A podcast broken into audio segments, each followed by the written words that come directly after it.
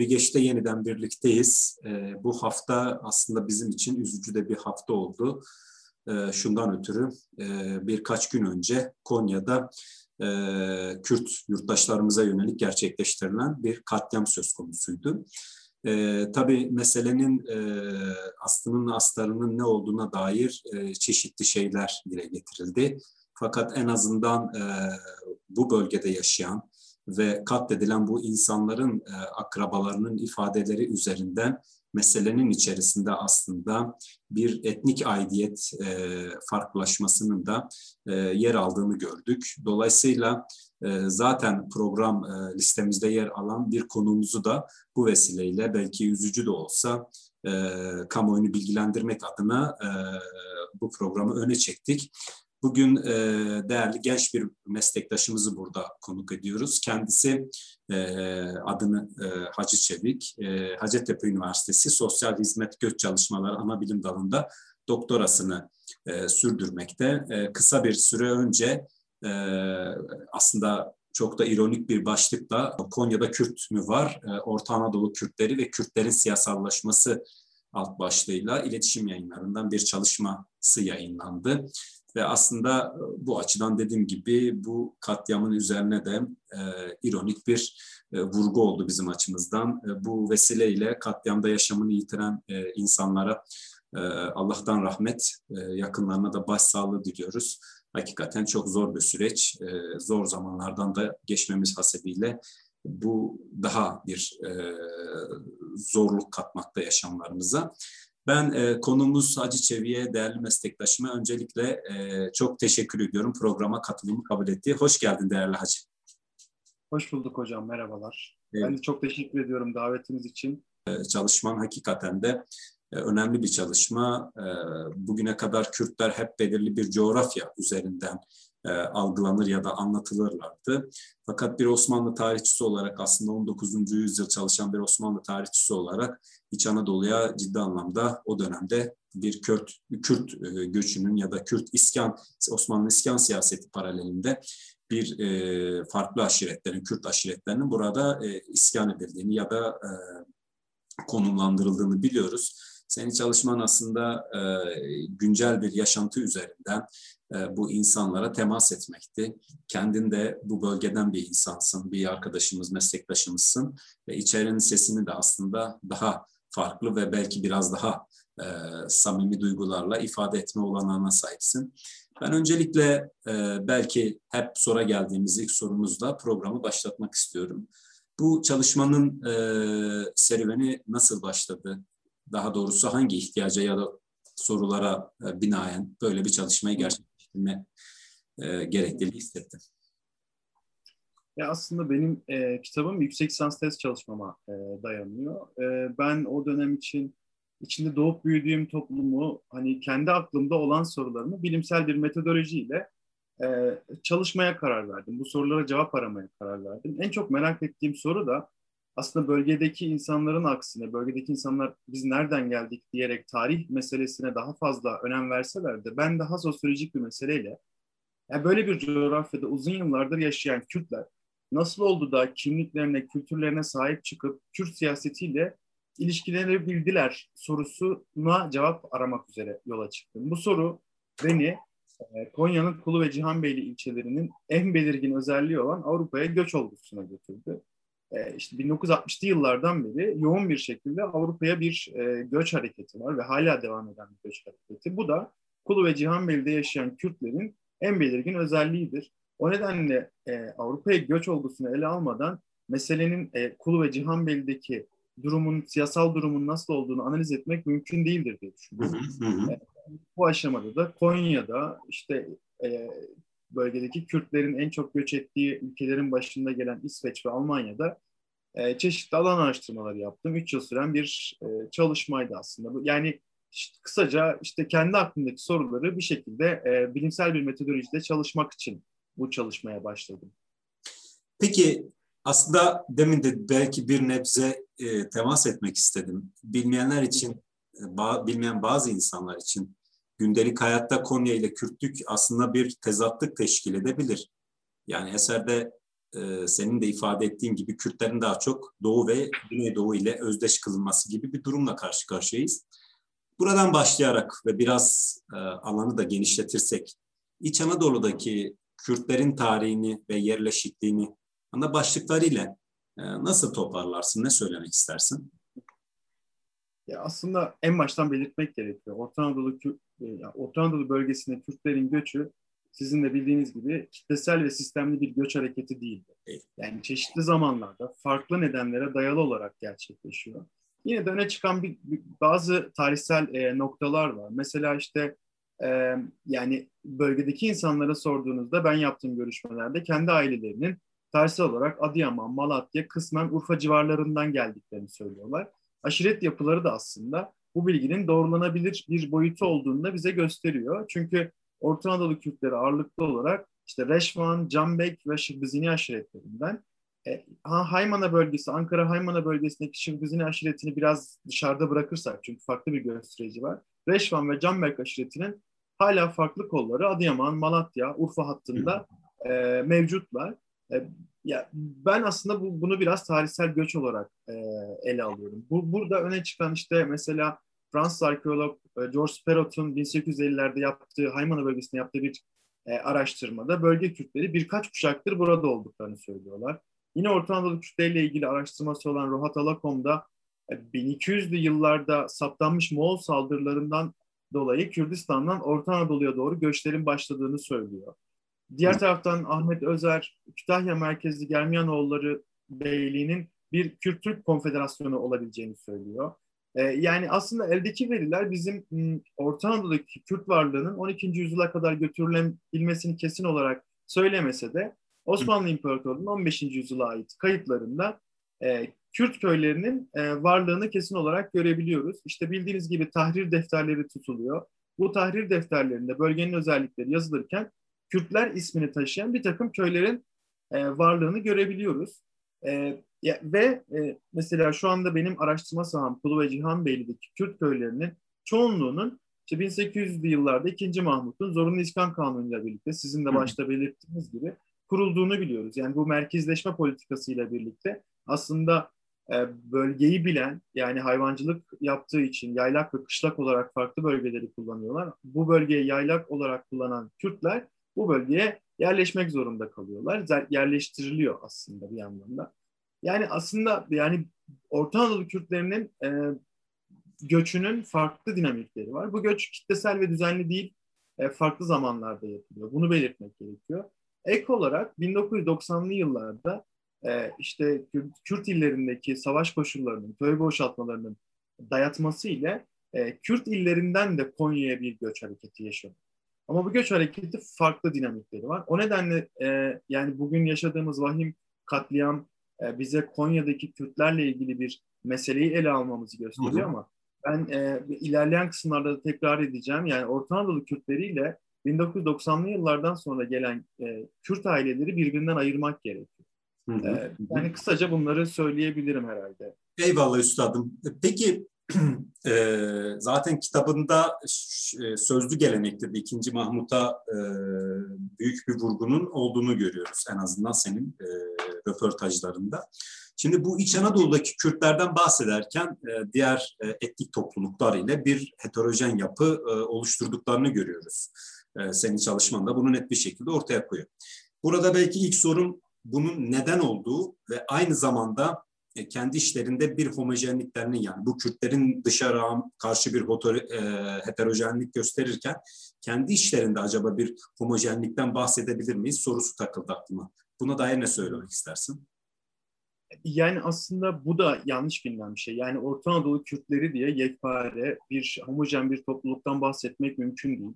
Ee, yani Ankara, Konya, Kırşehir, Çorum birçok Orta Anadolu kentinde e, Kürtler yerleşmiş durumda ve birbirinden farklı özelliklere sahipler. Yani her kentte yaşayan Kürt topluluğunun e, kendine özgü bir takım özellikleri var. Bu toplumsal, siyasal, kültürel, ekonomik özellikler açısından da. Ben de e, işte tahmin edeceğiniz üzere test çalışması biraz sahayı daraltmak açısından Kulu ve Cihan Beyliği seçerek ilerledim. Çünkü Kulu ve Cihan Beyliği Kürtlerin belirttiğim gibi en belirgin özelliği Avrupa'ya göç olgusu. Burada e, bu Avrupa'ya göç e, olgusu ekonomik olarak da e, bölgedeki Kürtlerin e, sermaye birikimine sahip olmasına neden olurken en önemli etkisi bir anlamda siyasal alanları. Yani aslında e, bir yekpare bir Orta Anadolu Kürtlüğünden bahsetmek mümkün değil. Diğer taraftan da e, bu, bu yani en az 300 yıldır aynı bölgelerde bölgelerde beraber yaşayan Kürt ve Türk gruplar açısından da e, bir ilişkinin farklı boyutlarda gelişmesine neden oluyor bu durum.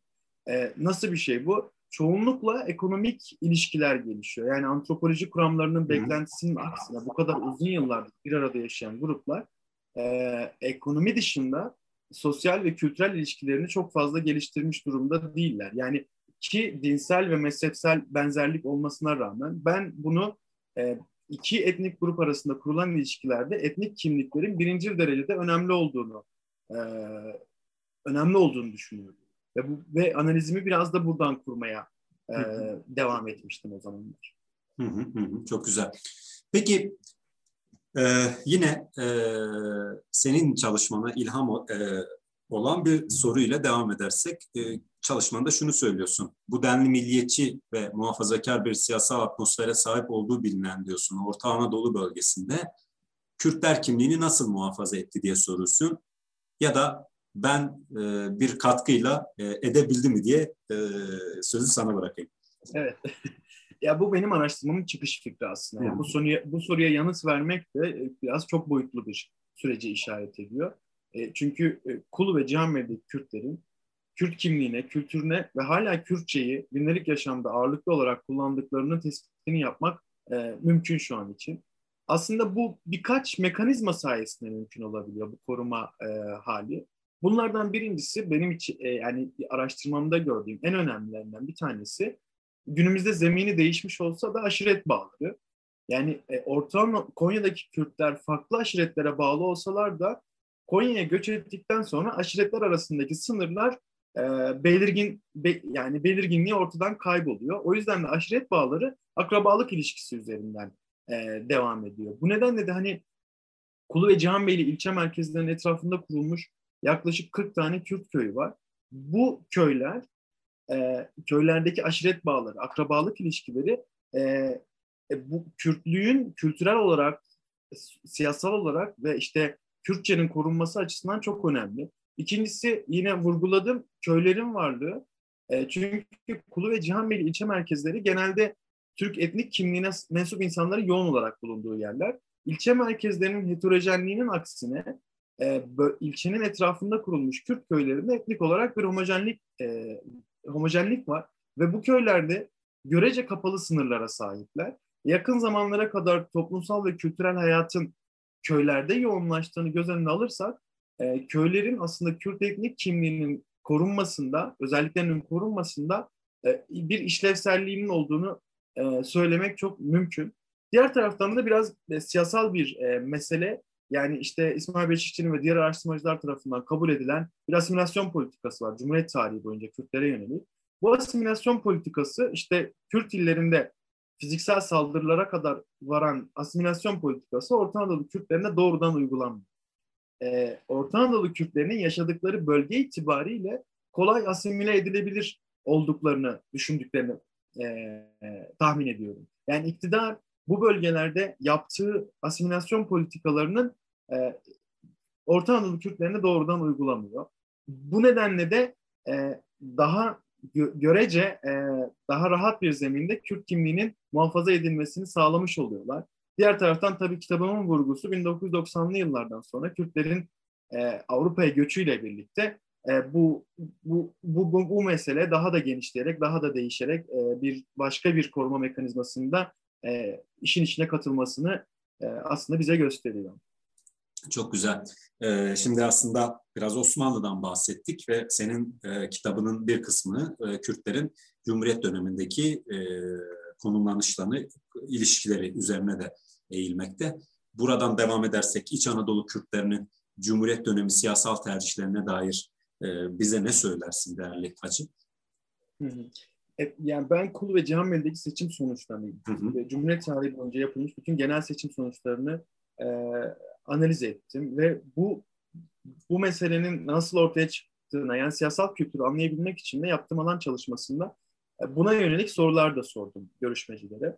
Aslında totalde Cumhuriyet tarihi boyunca Kulu ve Cihanbeyli Kürtlerin seçmen davranışının üç boyutlu olarak ele alınabileceğini düşünüyorum. Birincisi daha devlet iktidarıyla özdeşleşmiş tek parti iktidarından sonra dini hassasiyetleri ve özellikle tarım politikalarındaki görece iyileştirmeleri bağlamında Adnan Menderes bölge Kürtlerinden önemli bir ilgi, ilgi e, görmüş. Yaptığım tüm görüşmelerde e, Menderes'le ilgili olumlu görüşler söylenmişti bize. Bir de Menderes'in kişisel karizması da sürekli olarak vurgulanan bir e, durum, durum, durumu bize gösteriyordu. İşte hatta Menderes'in e, ve arkadaşlarının idamından sonra bölge Kürtlerinden bir kadının Kürtçe bir ağıt yaktı ve bu ağıdında uzun yıllar boyunca e, bölgede söylendiğini e, bize bize sö söylemişlerdi. Yani bölgenin temel gelirlerinden olan hani Konya Ovası nedeniyle tarım olduğunu da hatırlatmak gerekiyor. Yani Menderes politika Menderes'in döneminin tarımsal bir meseleyle birlikte ele alınıyor olması anlaşılabilir bir şey. İkinci boyut ise iki yönlü olarak gelişiyor. Birinci yön 1970'lerde merkez sağ olarak tanımlayabileceğimiz Demirel bir ilgi uyandırıyor Kul ve Cihanbeyli Kürtleri arasında ama diğer taraftan e, daha sol, e, ortanın solu olarak tanımlanan Karaoğlan lakaplı Ecevit'te e, Ecevit'in liderliğindeki CHP'de Kürtler arasında bir yükselişe geçiyor. E, e tabi bir de sol e, sol itirazların yükseldiği bir dönem. Sol örgütlerin Ankara'ya yakın olması nedeniyle sol örgütler örgütlenmeler içerisinde olan gençlerin bölgeye gelmesiyle bir takım sol nüveleri de görüyoruz. Ama üçüncü boyut ve hala devam eden yani Konya Kürtlerinin siyasal durumunun ortaya çıkmasını ortaya çıkmasındaki en önemli boyut işte Kürt siyasetinin sol hareketiyle ayrışmasına paralel olarak işte PKK ile birlikte zirveye ulaşan Kürt etnik öncelendiği bir siyasal çizginin e, Konya'daki varlığı. Bu işte e, yani bölgedeki e, diğer etnik gruplarla kurdukları ilişki e, oradaki insanların siyasi hassasiyetlerini daha fazla önemsemeyi gerektirdiği için Kürtlerin illegal olarak tanımlanan hareket siyasi hareketlerle ilişkilenmesini daha da zorlaştırıyor. Fakat HEP'le birlikte legal alandaki Kürt siyasetinin görünürlüğünün artmasıyla birlikte e, Kul ve Cihanmeli'deki Kürtler de e, Kürt siyasetiyle ilişkilenmiş durumdalar. Günümüzde de hala merkez sağ iktidar partileri ve Kürt siyaseti arasında bir ikilik e, mevcut diyebilirim. Diyebilirsin. Peki buradan biraz devam edersek Konya'da ve buralardan e, Avrupa'ya göç eden Kürtlerin Kürdülük açısından siyasal bilişleri yahut tercihleri bakımından karşımızda nasıl bir tablonun söz konusu olduğunu söyleyebiliriz ve e, yani birbirini nasıl besliyor ve bu açıdan kimliğin tahkiminde özellikle sen Avrupa ayağını çok iyi çalıştın. Diasporanın ne gibi bir önemi var? Yani sıklıkla vurguladığım gibi Konya'daki Kürtler Avrupa'ya göç olgusu e, olmadan ele alınamayacak durumda. Çünkü bölgenin en belirgin özelliği Avrupa'ya göç meselesi. Bu göçün çeşitli nedenleri var. Yol ve yöntemleri farklılaşıyor e, kitapta ayrıntılı olarak ele alıyorum ama bu göçle birlikte e, en belirgin ortaya çıkan sonuç şu. Daha önce Kürdi siyaset ile neredeyse hiç ilişkilenmeyen göçmenler Avrupa'da siyasal alan ile ilk defa karşılaşmış oluyorlar ve ve bu e, önemli bir dönüşüm beraberinde e, getiriyor.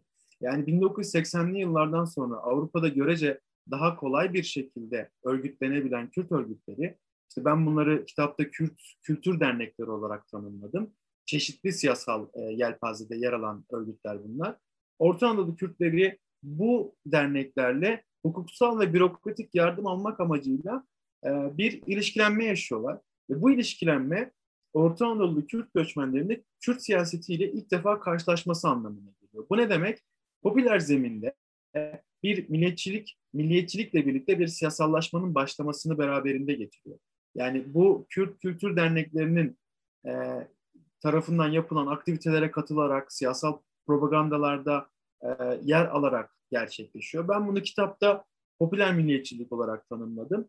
E, yani bunu biraz, e, ya bu, bu tanımlamanın nedeni e, siyasallaşma, entelektüel ve bilinçli bir siyasallaşma siyasallaşmadan ziyade duygu boyutunun yoğunlaştığı ve etnik kimliksel bir milliyetçilik yükselişi olarak e, gördüğüm için böyle bir tanımlama yaptım. Ama yine de bu siyasallaşma bölgenin tüm özelliklerini derinden etkiliyor. Siyasallaşan ve Kürt etnik kimliğinin siyasetini önceleyen Avrupalı göçmenler e, çeşitli yöntemlerle e, bölgeye, Kulu ve Cihan Beyliğe siyasal aktarım gerçekleştiriyorlar. Bu siyasal aktarım Kulu ve Cihan Beyliği'de yaşayan işte akrabalarını, arkadaşlarını, tanıdıklarını da doğrudan etkiliyor.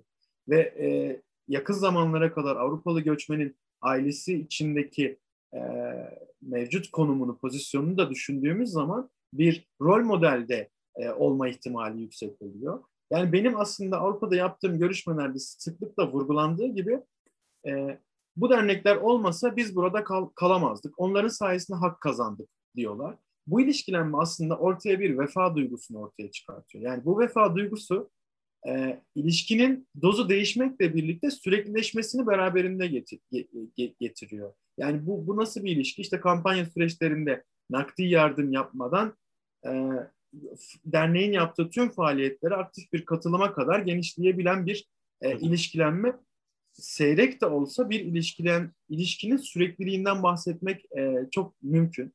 Diğer taraftan da e, Avrupa'daki Orta Anadolu Kürtleri arasında bu dernekler e, çok e, önemli bir yer kapladığı için toplumsal dışlanma korkusu da yaşıyor insanlar. Yani görüşmecilerimin bir kısmı ya işte herkes gidiyor ben gitmezsem dışarıda kalırım, dışlanırım. Ya bir toplumsal dışlanma korkusu da ilişkinin devamlılığında e, önemli bir yer tutuyor aslında.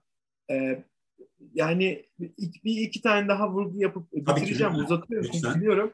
Yani burada e, yani özellikle yazın tatil e, dönemlerinde yani şu anda mesela Kulu ve Cihanbeyli'ye gittiğinizde e, yani ilçe merkezinde neredeyse hiç Türk plakalı araç göremezsiniz. O kadar yoğun Avrupalı göçmenlerin geldiği bir süreçteyiz. Bunu bu ya bu burada bir siyasal aktarım süreci gerçekleşiyor. Bu siyasal aktarım süreci çok e, önemli bir şey. Yine bununla bağlantılı olarak bölgedeki Türklerle olan ilişkiler de dönüşüyor. Çünkü ekonomik sermayenin birikimi e, Kürtlerde olduğu için yaz dönemlerinde özellikle bölgedeki e, tüm ekonomik faaliyetler Avrupa'dan gelen gurbetçilere e, bağlı olarak gelişiyor. E, önemli bir ekonomik kazanım alanı yarattığı için de bölgedeki diğer etnik gruplar tarafından e, bilinmesine rağmen siyasal eğilimlerin göz ardı edilmesine de katkı sunuyor bir yandan. Peki buradan aslında belki bu katliamın yaşanmasında birçok insanın sorduğu sorular var. Şimdi ülke genelinde e, Kürt siyasetinin gelişiminin e, Konya'daki Kürtler üzerinde ne gibi bir etkisinin olduğu merak edilmekte. Bunun da bilhassa e, senin de çalışmanda sıklıkla vurgu yaptığın gibi milliyetçi ve e, yani Türk milliyetçisi ve muhafazakar kesim nezdinde e, nasıl okunduğunu e, merak ediyoruz. Hani çünkü biz sadece bir hadise üzerinden e, bunu gördük ama sen bunun e, nitel çalışmasını yaptın. Buna dair ne söylemek istersin? Ben aslında kitapta araştırmamda Orta Anadolu Kürtlerini yaşadıkları bölge bağlamında iki kere öteki olarak e, tanımlamıştım. Yani bu tanımlama literatürdeki karşılığını biraz bozarak yaptığım bir tanımlamaydı ama e, şöyle neden iki kere? Bir ulusal siyaset bağlamında ötekileştirilen Kürt kimliğine sahip olmanın e, bir ötekiliğini yaşıyorlar. Bir de yaşadıkları bölge bağlamında azınlık olan bir kimliğe sahip oldukları için de öteki konumunda bulunuyorlar. Bu iki kere öteki olmak Kulu ve Cihanbeyli'deki Kürt nüfusun tüm özelliklerini bütünüyle etkiliyor.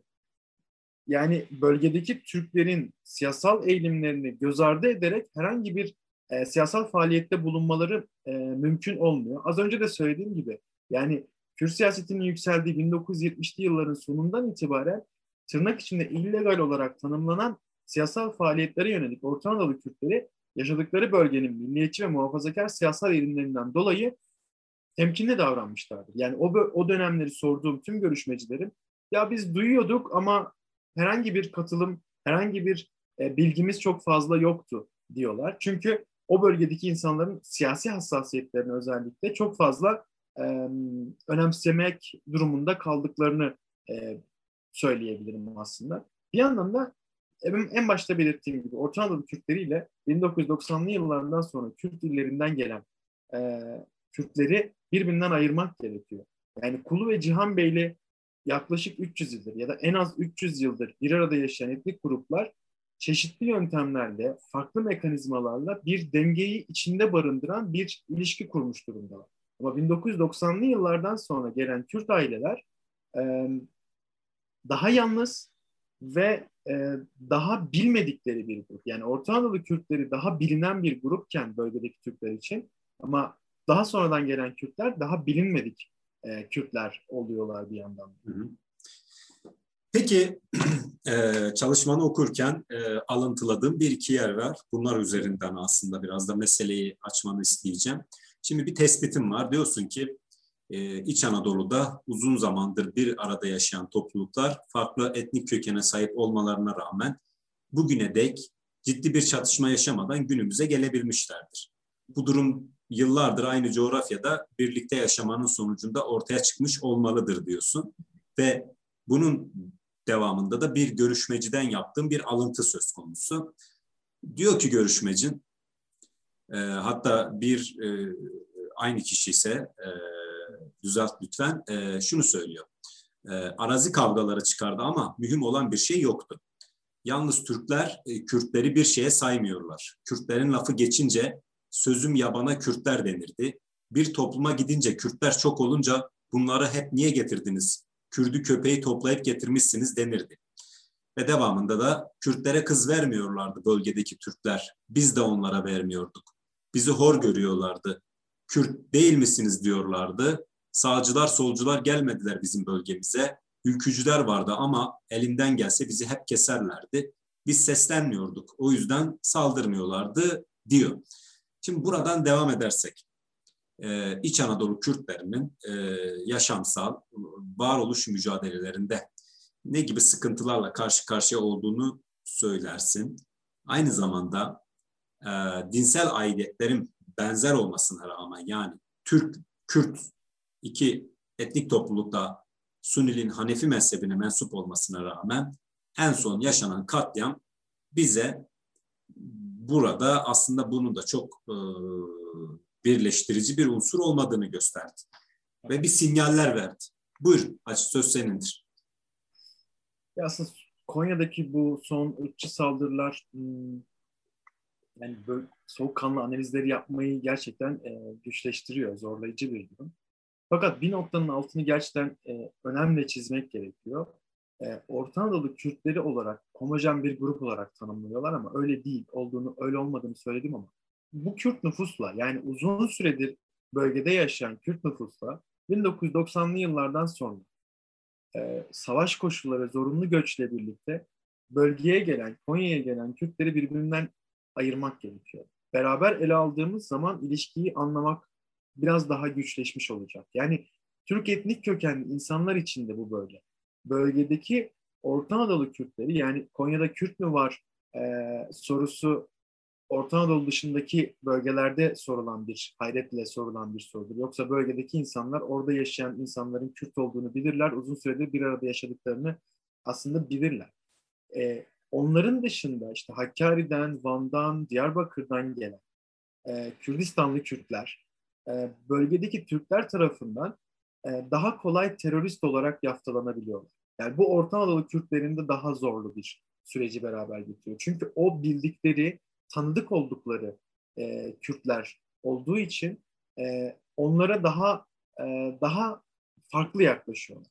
E, burada aslında mesela Konya'nın e, ilçelerinin de bir hani coğrafya olarak da bir tanımını yapmak gerekiyor. Yani 1990'lı yıllardan sonra gelen Kürtler Konya'nın merkez ilçelerine ağırlıklı olarak yerleşiyorlar.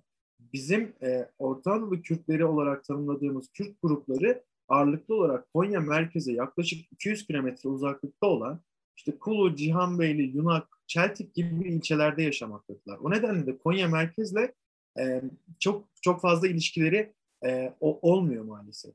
E, burada kendini koruma yani Kürt kimliğinden dolayı saldırıya maruz kalmayı engellemek için Orta Anadolu Kürtleri çeşitli mekanizmalar geliştirmişler. Az önceki sorularınızda da söylemiştim. İşte aşiret bağları var, e, nicel olarak fazlalar. E, çünkü bir kö- köyleri var, en azından korunaklı alanlar olarak kurgulanabilecek köylerin varlığı var. Fakat Konya merkeze daha işte küçük aile olarak gelen e, Kürt grupları e, daha fazla yalnızlaşmış durumdalar. E, bu katliamı gerçekleştiren katiller de yalnızlaşmış Kürt aileleri ne daha kolay bir saldırı gerçekleştirebiliyorlar. Yani yaklaşık 300 yıldır beraber yaşayan Kulu ve Cihameli'deki Kürt ve Türkler arasında bugüne kadar kayda geçmiş ciddi bir çatışma yok. Fakat son dönemlerde işte gördüğümüz gibi Konya ırkçı saldırılarında tekrar e, işte gündeme gelmiş oluyor. Yani bu yalnızlaşma ve az sayıda olma hali saldırıları açık duruma getiriyor.